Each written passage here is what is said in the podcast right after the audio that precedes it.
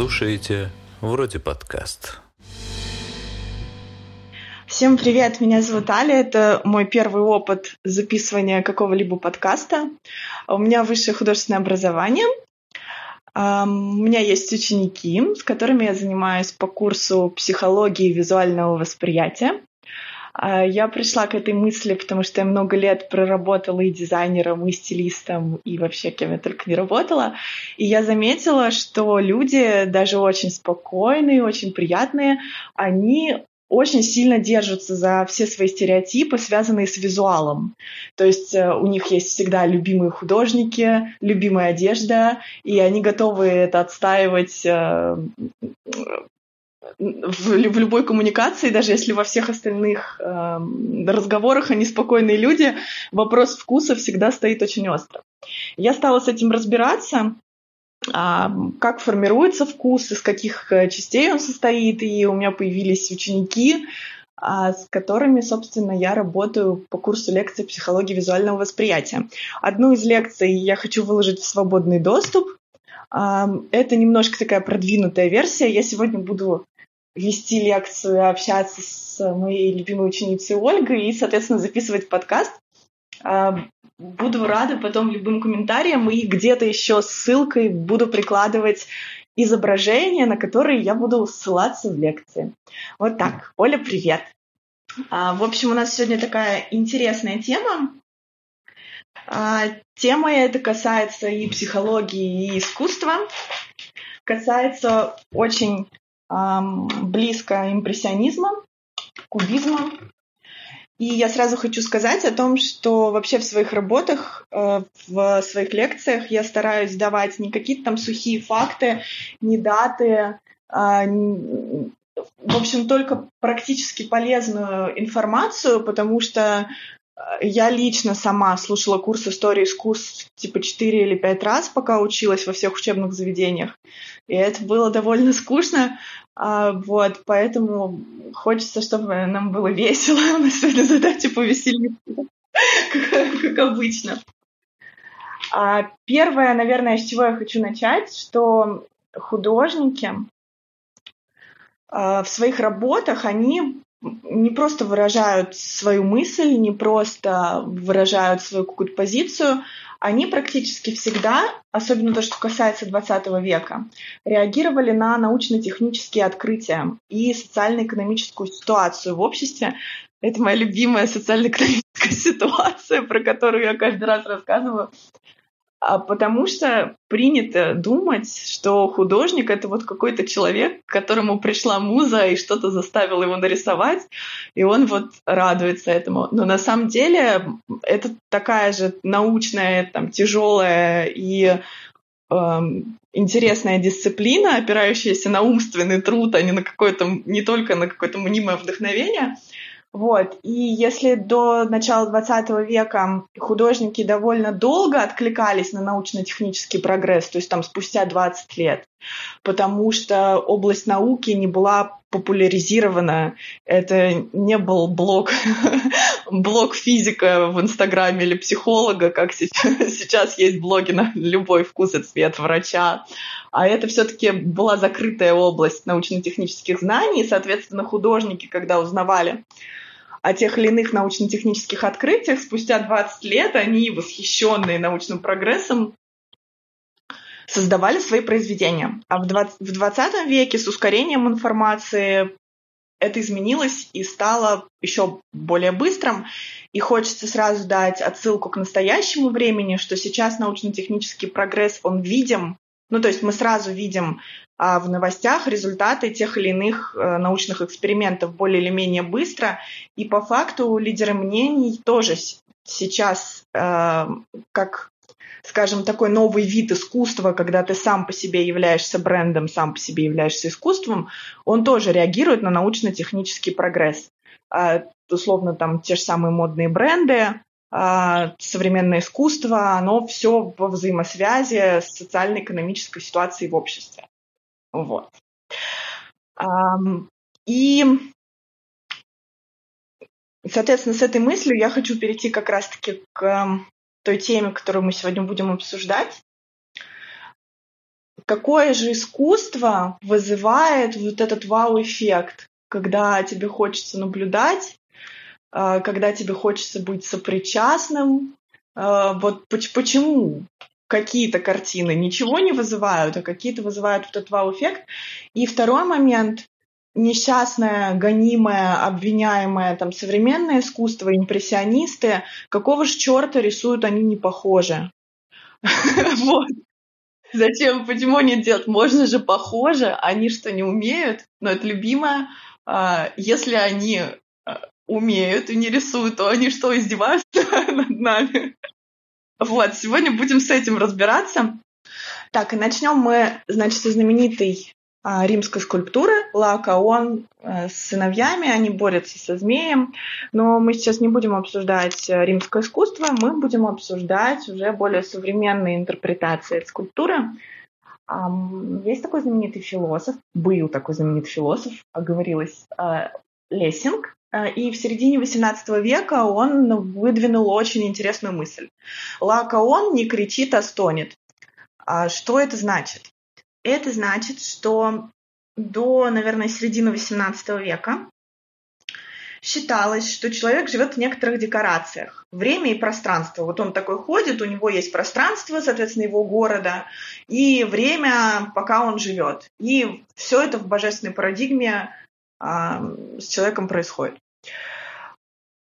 И существуют разные виды искусства, которые разным способом могут описывать вот это человеческое бытие и бытие. И, соответственно, это очень четко регламентировано. То есть стихи и музыка описывают время и течение времени, а живопись и скульптура описывают пространство. И негоже художнику пытаться описывать время, потому что у него на это, собственно, не хватает э, как это, экспертизы. И были, конечно же, попытки изобразить время в работах. Это в основном э, то, что связано с иконами, но там обычно просто статично, как условно в кино вот эти кадры, то есть могут быть несколько сцен, которые вроде бы как разные по времени, да, в одной картине соединены, но все-таки это достаточно такой примитивный метод изображения времени. Все-таки считалось, что динамично музыка и стихи, и поэтическое творчество, а статично скульптура и живопись. И, собственно, Лессинг, что он делает в середине XVIII века, он этот факт слегка сдвигает, потому что он говорит, что Лаокаон так нам интересен, и так нам интересно за ним наблюдать, так интересно его разглядывать по той причине, что он не кричит, он находится не в кульминации действия, а он как бы стонет, то есть он приглашает посмотреть да, за развитием событий. Это вот такая очень тонкая, очень не совсем, наверное, сейчас сразу будет понятная грань. То есть вот он стонет, а потом мы, мы как бы хотим присоединиться к нему, чтобы посмотреть, что будет дальше. И он говорит о том, что, в общем, все хорошее искусство, интересное, приятное, классное, оно построено а, на вот действии, предшествующем кульминации. Это называется плодотворнейший момент в его трактовке. Я забегу вперед, что в настоящее время абсолютно точно доказано, что есть зеркальные нейроны головного мозга у всех людей, кроме людей, страдающих э, генетическими заболеваниями, там разновидностями аутизма, у них хуже а, работают эти зеркальные нейроны. Я не нейробиолог, поэтому так глубоко не буду вдаваться, но вообще у всех социально адаптивных людей есть зеркальные нейроны, которые позволяют делать очень простую вещь. Они очень быстро подстраиваются, скажем так, под настроение человека, с которым мы говорим. Это нам нужно для чего? Чтобы если у человека внутренне изменилась какая-то психическая сила, и он вдруг захотел нас ударить, мы могли это понять до того, как он нас ударит, собственно. То есть это такое первобытное, одновременно, одновременно социальное качество, что зеркальные нейроны, они как бы немножко подстраиваются и считывают настроения, которые есть у собеседника. Ну, это понятно, что мы всегда в разговоре приблизительно понимаем, когда мы ужасно невероятно надоели, а, когда, наоборот, человек воодушевлен и он нас любит или хорошо к нам относится. Но это такая довольно понятная мысль, что все социальные люди примерно понимают, как кто к ним относится в процессе разговора. А по каким-то признакам. Вот за это отвечают зеркальные нейроны. И то же самое происходит, когда человек смотрит, э, обращает внимание на искусство, разглядывает его, у него в голове формируются те же самые зеркальные связи, которые заставляют его чувствовать то, что чувствует герой.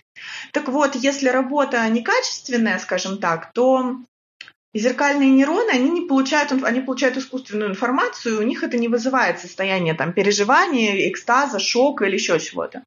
А вот если человек запечатлен вот в этом плодотворнейшем моменте, когда он не кричит, а когда он только стонет, то у человека вызывает, вызывает это ощущение сопереживания, желание сопереживать, желание это чувствовать, и, соответственно, такое искусство по итогу и дороже стоит, и выставляется в известных музеях, потому что вызывает вот этот вау-эффект, эффект сопереживания за счет э, таланта мастерства художника. Um, да, хотела задать вопрос. Да, uh, ты говоришь, что важно показать uh, момент, ну, в искусстве важно, важно показать момент, который предшествует кульминации. То есть ла, Лаокон не кричит, а стонет.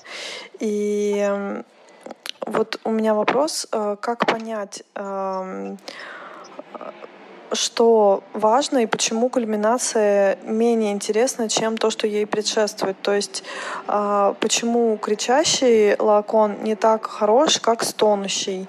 А, я могу это, наверное, для себя объяснить э, интуитивно на примере той же пресловутой Моны Лизы, которая получается, у нас полуулыбается, да, и вся ее, весь шарм этой картины в том, что не совсем понятно, какое у нее выражение лица, то есть это какой-то такой миг мимолетный запечатлен, который а, совершенно не, необъясним, то есть не совсем понятно, что она испытывала там секунду до, что у нее вообще на уме, секунду после, то есть есть некая загадка. Вот. А, вот, наверное, я себе так это объяснила, правильно ли я мыслю, и, может быть, ты да, в дальнейшем эту мысль раскроешь раскроешь. Это, это супер идеальная, это супер идеальная, великолепная подводка к тому, что я собиралась говорить дальше.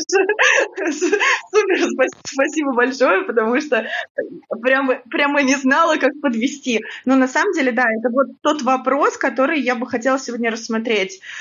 И здесь вопрос есть еще, э, я добавлю твой вопрос самой себе. Здесь вопрос как раз между статикой и динамикой. То есть, условно, если мы посмотрим на любую картину а, советского реализма, здесь будет максимально понятна разница между статикой и динамикой. И вообще вот любое такое предметное искусство 20 века, где изображают факт, факт наличия. То есть мы здесь ищем тонкую разницу сегодня между тем, когда художник изображает факт наличия каких-то предметов, условно наличие Лаокаона, сидящего на постаменте, наличие его сыновей, знаешь, такой бухучет головного мозга от искусства. И когда он все да, инвентарь, учет, учет инвентаря римского. А, либо когда все-таки это про чувства, и когда вот ты даешь туда это чувство, оно откликается тебе ударной волной. Вот мы сегодня будем искать разницу, потому что для головы как бы, вроде бы вот эти картины Ленин, лежащий в гробу, Ленин, стоящий на стоге сена, Ленин там еще, они все-таки тоже же как бы это же чувство, нет, это инвентарь. То есть вот мы сегодня попытаемся почувствовать разницу между искусством и инвентаризацией. Вот так очень хорошая, очень хорошая тема. Поэтому дальше я бы хотела рассказать про Эрнста Маха. А, его, к сожалению, в России больше знают как идеолога, ну, точнее, социализма. А, я вообще никаким образом не буду касаться этой темы. Я буду касаться его как ученого, как физика, как человека, который проводил исследования по поводу ударной волны, э, и, ну, то есть это серьезнейшие исследования 20 века. Он говорил очень интересную и не совсем а, похожую на социальную философию мысль, что опыт — это единственный способ человека познать окружающий мир, пространство, время. Они не существуют нигде, кроме сознания человека. Что он хотел этим сказать? что мы по-разному воспринимаем происходящие факты с нами. То есть для одного картинка мира радостная, для другого она грустная. И он говорил о том, что физические опыты, они очень хороши как опыты, но люди из них делают очень часто неправильные выводы. И он на полном серьезе призывал ученых не делать особых выводов из опытов, а просто наблюдать. То есть он говорил, что вы не, если какое-то событие произошло 10 раз, это совершенно не означает какой-либо причинно-следственной связи этих событий. И мы, как ученые, обязаны как можно больше наблюдать и как можно меньше делать из этого дурацких выводов. А, и Одновременно это стало и для искусства такой отправной точкой. Вот эта сама мысль о том, что наше восприятие, оно порой категоричное, порой забегает вперед, порой делает неправильные выводы из правильных ситуаций. То есть вот эти зеркальные нейроны, которые уже совсем позже-позже появились, работа и, ну, не нейроны появились, а, собственно, знания о них, они очень по-разному у всех работают. То есть кто-то умеет четко, правильно, интуитивно оценивать ситуацию, а кто-то очень сильно опирается на предыдущий опыт, на опыты предыдущих эмоциональных состояний. А, ну, условно, там, если в какой-то комнате произошло какое-то гнетущее событие, заходить в эту комнату человеку будет одному неприятно, а другому абсолютно все равно. И именно ученые, а не художники и не психологи социальные, первыми вот эту мысль оформили скажем так, что наука должна просто описывать результаты опыта, избегая гипотез. Ну, конечно, это такое все очень категоричное, но смысл, я думаю, понятен. Избегая гипотез, а именно акцентируясь на ощущениях. И причинность нелинейна. То есть нельзя сделать вывод из того, что ты 10 раз зашел в комнату и там 10 раз ругались, что в этой комнате, я не знаю, плохая атмосфера условно. И что люди слишком сильно опираются на свой опыт и слишком мало опираются на свои реальные ощущения. То есть вот здесь идет как раз разница между опытом и ощущениями, которые в каждый момент могут быть разные, но люди все равно привыкли достраивать картинку за счет своего опыта. И дальше художники эту мысль подхватили и стали ее исследовать. А, Сезанн говорил следующее, что мы должны, обязаны изобразить то, что видим, забыв обо всем, что изображалось ранее. Потому что истинное предназначение живописи – исследование природы. Нужно избегать ненужной литературности, увлечения сюжетами, и давать фиксацию мимолетного впечатления, мимолетного внутреннего вот этого импульса, а не пытаться сделать угодную, удобную всем картину. Здесь я хочу сделать маленькую ремарку, что вообще э, курс вот этот по психологии визуального восприятия я делала в том числе для того, чтобы люди, э, творцы любых специальностей, бизнесмены могли себя выражать в творчестве на сто процентов. То есть вот эта мысль, она и мне близка, и у меня она откликается, что когда ты в бизнес, а, не знаю, сложная ли это аналогия, может быть сложная, но когда ты в свой бизнес даешь частичку себя, своего мимолетного восприятия, своего впечатления, своего характера, этот бизнес работает намного лучше, а, люди приходят, а, они хотят покупать намного сильнее, чем когда ты пытаешься всем понравиться и сделать такую взаимоугодную всем картину. А, говорят, что когда ты смотришь на живопись Шишкина, например, и видишь там сосну, то кажется, что когда ты дернешь за ветку сосны, ты выдернешь всю сосну целиком. А вот у Сезана, когда ты дернешь за ветку сосны, ты выдернешь небо. Вот это такая, это, это такая тонкая вещь, но на самом деле вот Шишкин с его монументальной такой вот констатацией факта, да, вот там есть такое, что ты взял за кусок сосны и выдернул, выдернул с корнем, а здесь вот да, ты выдергиваешь небо, а, выдергиваешь ощущения. Сейчас я тогда, наверное, Шишкину тоже приложу для а, большего контраста. Да, вот это вот большая разница между чувственным искусством и искусством предметным. Это опять не про плохо, хорошо, потому что э, смотрела я «Школу злословия» с Татьяной Толстой, а они не любят Шишкина, Татьяна Толстая, Авдотья Смирнова. Ну, как раз они не то, что не любят Шишкина, они не любят чрезмерное увлечение предметным искусством. И там серьезно на них напали за то, что не нравится им русская действительность. Я не хочу, чтобы на меня за это напали, поэтому сосны я уважаю вне зависимости от того, как ты их выдергиваешь с картины. А, вот. А, да, ну, это просто там есть разные цели и задачи, для чего собиралось там условно собрание Третьяковской галереи, для чего собиралась коллекция эм, Морозова мецената, да, и для чего собиралась коллекция там Русского музея или Пушкинского музея. То есть разные цели и задачи, и предвосхищение то есть это, это не потому, что в Третьяковке хорошее искусство, а везде в других местах плохое. Просто она более популярная в школьной программе. А, так вот, вернемся к Сезану. Он э, манифестировал, что хочет все запомнить и все запечатлеть. И все вот эти минутные ощущения, сиюминутные свои ощущения, хочет их максимально как-то прочувствовать. И очень красивая форма у этого была истинный облик вещей за переменчивой сущностью он хотел понять. То есть он хотел настолько насмотреться этой переменчивой сущности, настолько зафиксировать наибольшее количество перемен, чтобы почувствовать истинный облик. То есть как, какой же он мир, а, если он в грустном настроении один, в веселом настроении другой, в дождь третий, когда ты любишь, он четвертый. И вот он хотел познать истинный облик вещей за их переменчивой сущностью. По-моему, очень красивая формулировка.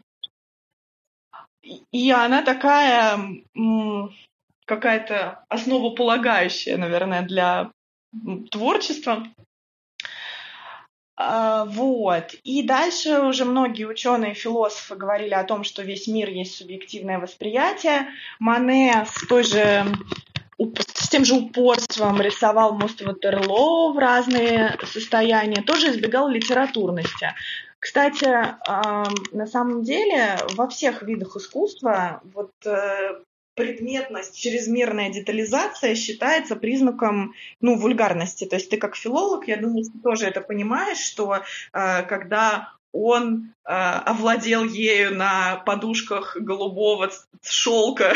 Это всегда абсолютно, абсолютно ужасно. С точки зрения литературы также ужасно. Ну, то есть даже есть люди, которые вот этими такими шаблонными канцеляризмами разговаривают, э, они раздражают, а визуал почему-то не так прокачан у людей, и в визуале это не так э, сильно заметно. Да, понимаю, о чем ты говоришь. С точки зрения э, литературности как раз могу привести пример. Э, такой возникает из жизни. Это когда сейчас э, тиражирование блогерства идет, и каждый второй пишет тексты, и на них откликаются люди всякими мурашками, отозвалось вот какими-то словами, которые сами по себе это не пустые, но когда они так используются бездумно, то это вызывает ощущение действительно пустоты. Это супер уместный комментарий, и дело даже не столько в том, а, что нечто становится общедоступным, не только в этом, а в том, что хороший прием, проходя через маленькую насмотренность и, скажем так, не очень высокоинтеллектуальное сознание, он дробит, дробится на какие-то идиотские части. Я прошу прощения. Я не знаю, что можно говорить в подкастах, мне кажется, что все. Да, вот. И, и, э, то есть хорошая вещь, э, она придумана поэтому интеллектуальными людьми, потому что они к ней шли, делали выводы, получали опыт, там чувственные ощущения, а когда она как готовый продукт переносится в массовое сознание, оно зачастую все-таки не обладает тем уровнем образования, чтобы охватить идею целиком. И здесь происходит как такая светопроекция, то есть есть некоторая объемная красота, которая транслируется на маленький кривой дребезжащий экран. И, соответственно, там из хорошего литературного текста выходит «У меня мурашки», от твоей Натаски. А из хорошего там какого-то приема классической живописи выходят арбатские картины а, и там портреты в полный рост на коне у людей там 45 лет в 2019 году, которые не знают, что они не мансир лорда. То есть чем плох, плохой вкус. Он ничем не плох, он просто не развивает, соответственно, он забирает энергию. Все новое, оно развивает, оно вдохновляет, оно растет, и вот ты прям чувствуешь это и в деньгах, и в энергии, и во всем в деньгах, как это все приходит, там, наполняет тебя. А плохой вкус во всем, он ничем не плох, кроме того, что он сливает как бы, то есть он не развивает, он просто забирает. И, э, ну, то есть э, с ним он, он как-то незаметно это делает, как какой-то такой маленький монстр. Вроде бы ничего-ничего, ты вроде бы просто ленту в Инстаграме полистала, а тебе вдруг очень грустно и плохо. Вот, и поэтому, конечно, людям нужно обязательно рассказывать о том, что существуют разные там формы искусства и литературного, и всякого разного, но форма э, агрессии на агрессию отвечать нельзя. Вот гипертрофия э, и обсмеивание такое именно спокойное, без агрессии, оно приносит великолепные плоды, и люди, у людей в сознании что-то сдвигается. А что же еще делали импрессионисты и, собственно, там художники 20 века, помимо того, что запечатляли без фотоаппарата да, свои впечатления. И чем это отличается от фотоаппарата? Это отличается как раз тем, что э, для появления картинки нужно две вещи нужно состояние за как бы твоими глазами, и нужно состояние внутри тебя. Вот эта мысль, что нужно не только понравиться всем и вот что-то, а вот э, э, что здесь две штучки работают. И этим это отличается от э, фотографирования.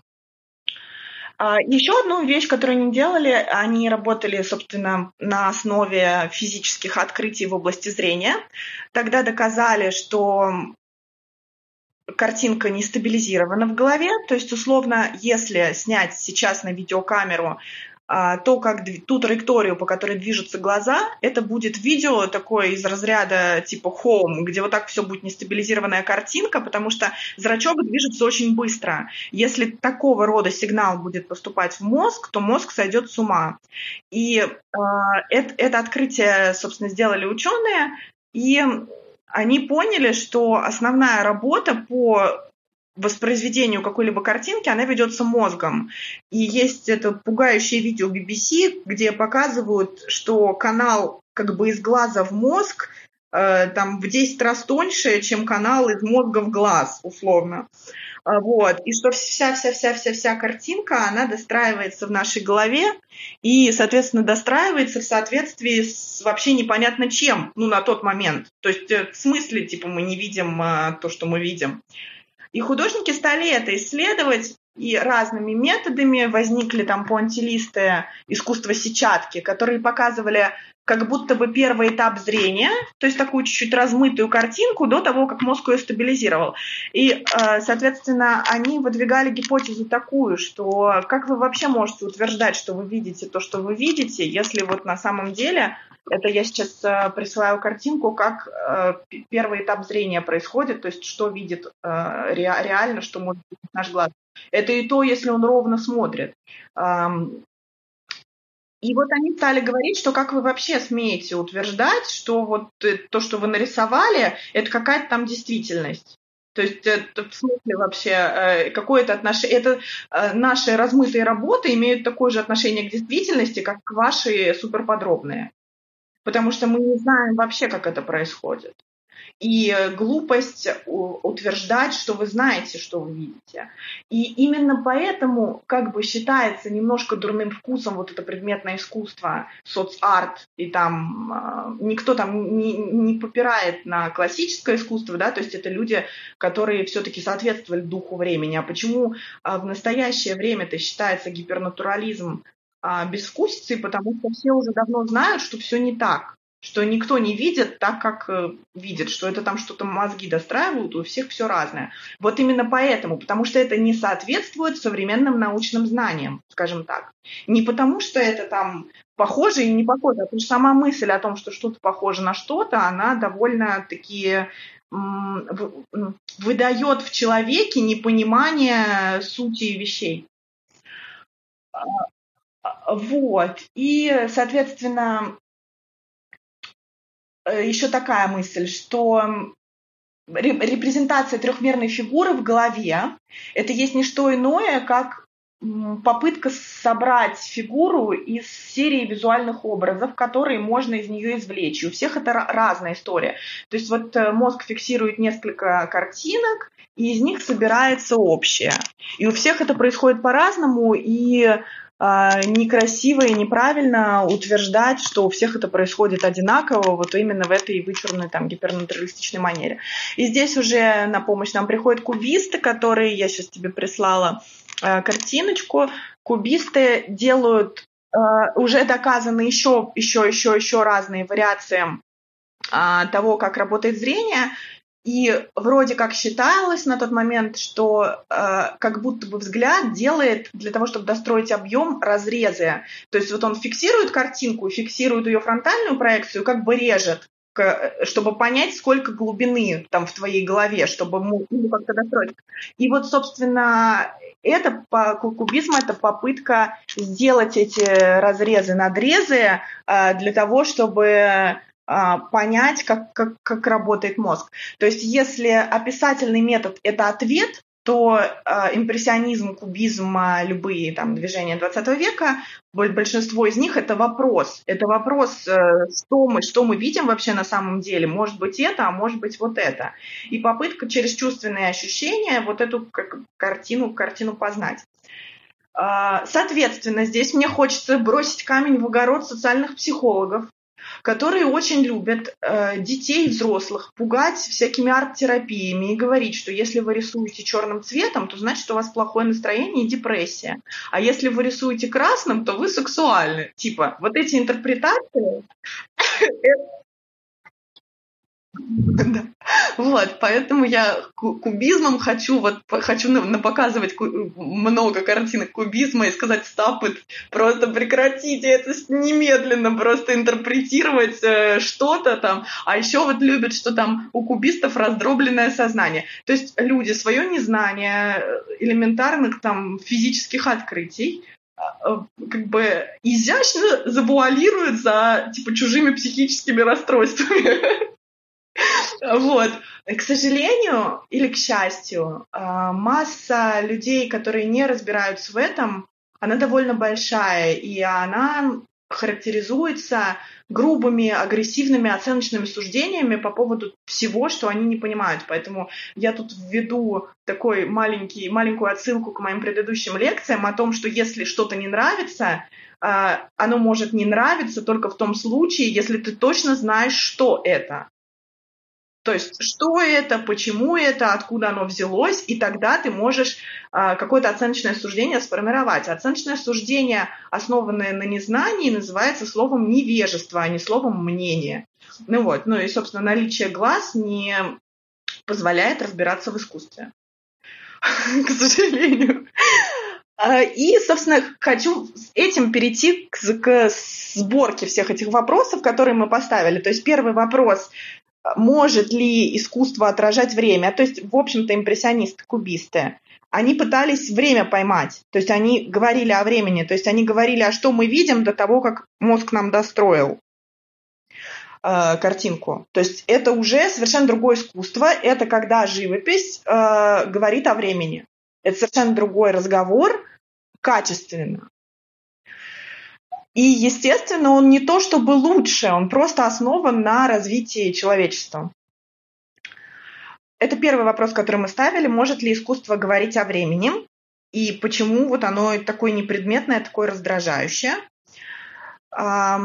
И еще вопрос, который ты задавала, как понять, собственно, в предметном искусстве, кульминационный, не, кульми... не кульминационный момент, да, где вот оно вызывает ощущение, где вот эта разница между криком и стоном.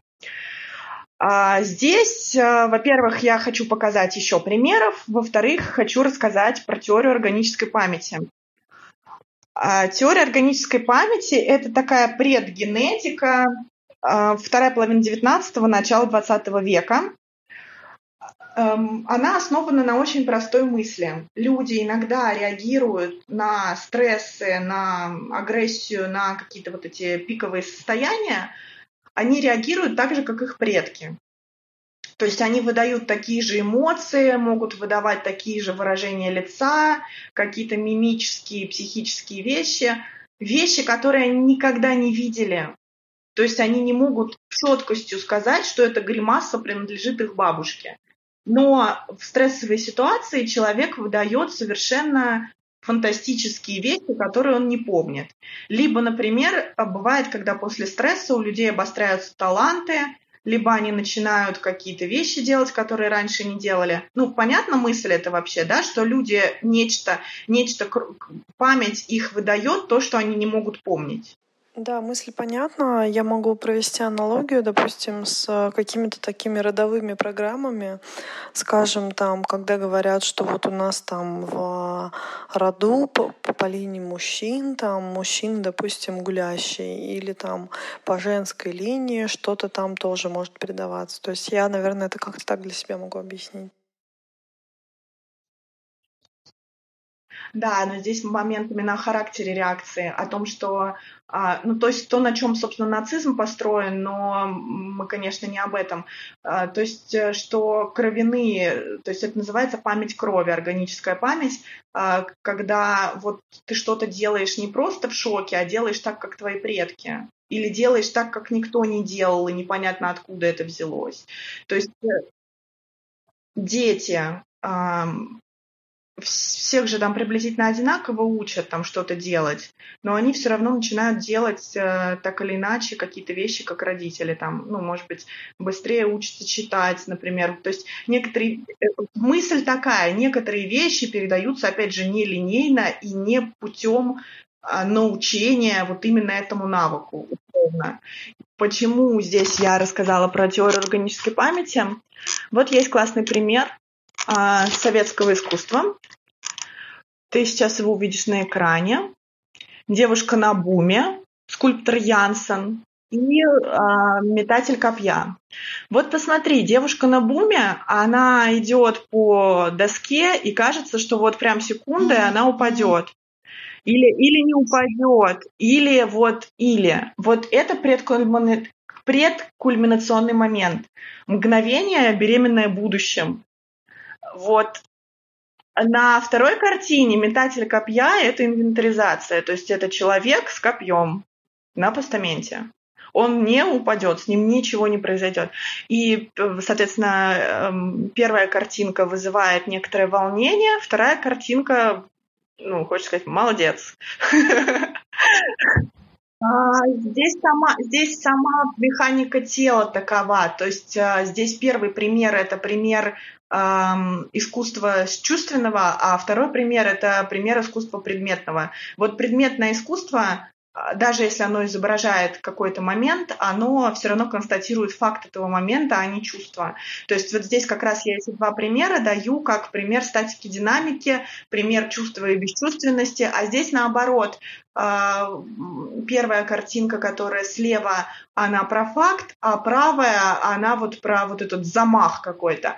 То есть это, конечно, состоит из множества факторов, и нельзя линейно это вот проконтролировать. То есть э, мне очень э, приятно э, вести лекции, одновременно трудно, потому что я стараюсь давать математические какие-то формулы разложения простых вещей.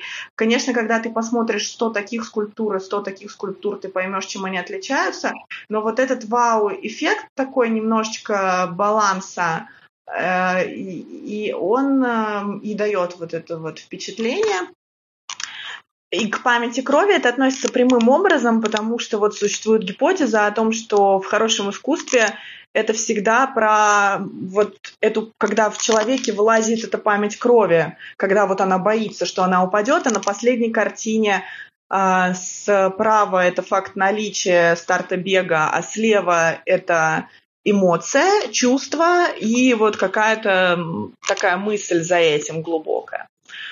Вот. И, соответственно, к Лакаону, да, вернемся, что Лакаон как раз он стонет, а не кричит. Соответственно, это предкульминационное чувственное действие, которое которое вызывает вот это чувство сопереживания, вызывает э, зеркальные нейроны, которые в человеке поднимают э, его чувственные слои, поднимают его вот это там страх, либо ужас, либо стон, либо еще что-то. Вот. И, конечно, невероятно трудно разложить это на такие части, чтобы мы завтра с тобой сели и сделали там условно дизайн или какой-то проект, который бы четко был именно чувственным, да, а не предметным. Но э, сам факт того, что мы сегодня обратили внимание на то, что э, изображения бывают разными, и бывают они про память крови, про чувственные ощущения и про вот некоторый такой предкульминационный момент, а бывают просто про факты. Этого достаточно э, для того, чтобы все, что ты будешь видеть дальше, различалось на эти категории.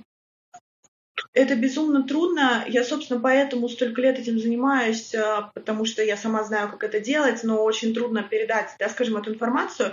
Если вкратце ответить на вопрос, э, как в одежде давать чувственные ощущения, их нужно закладывать.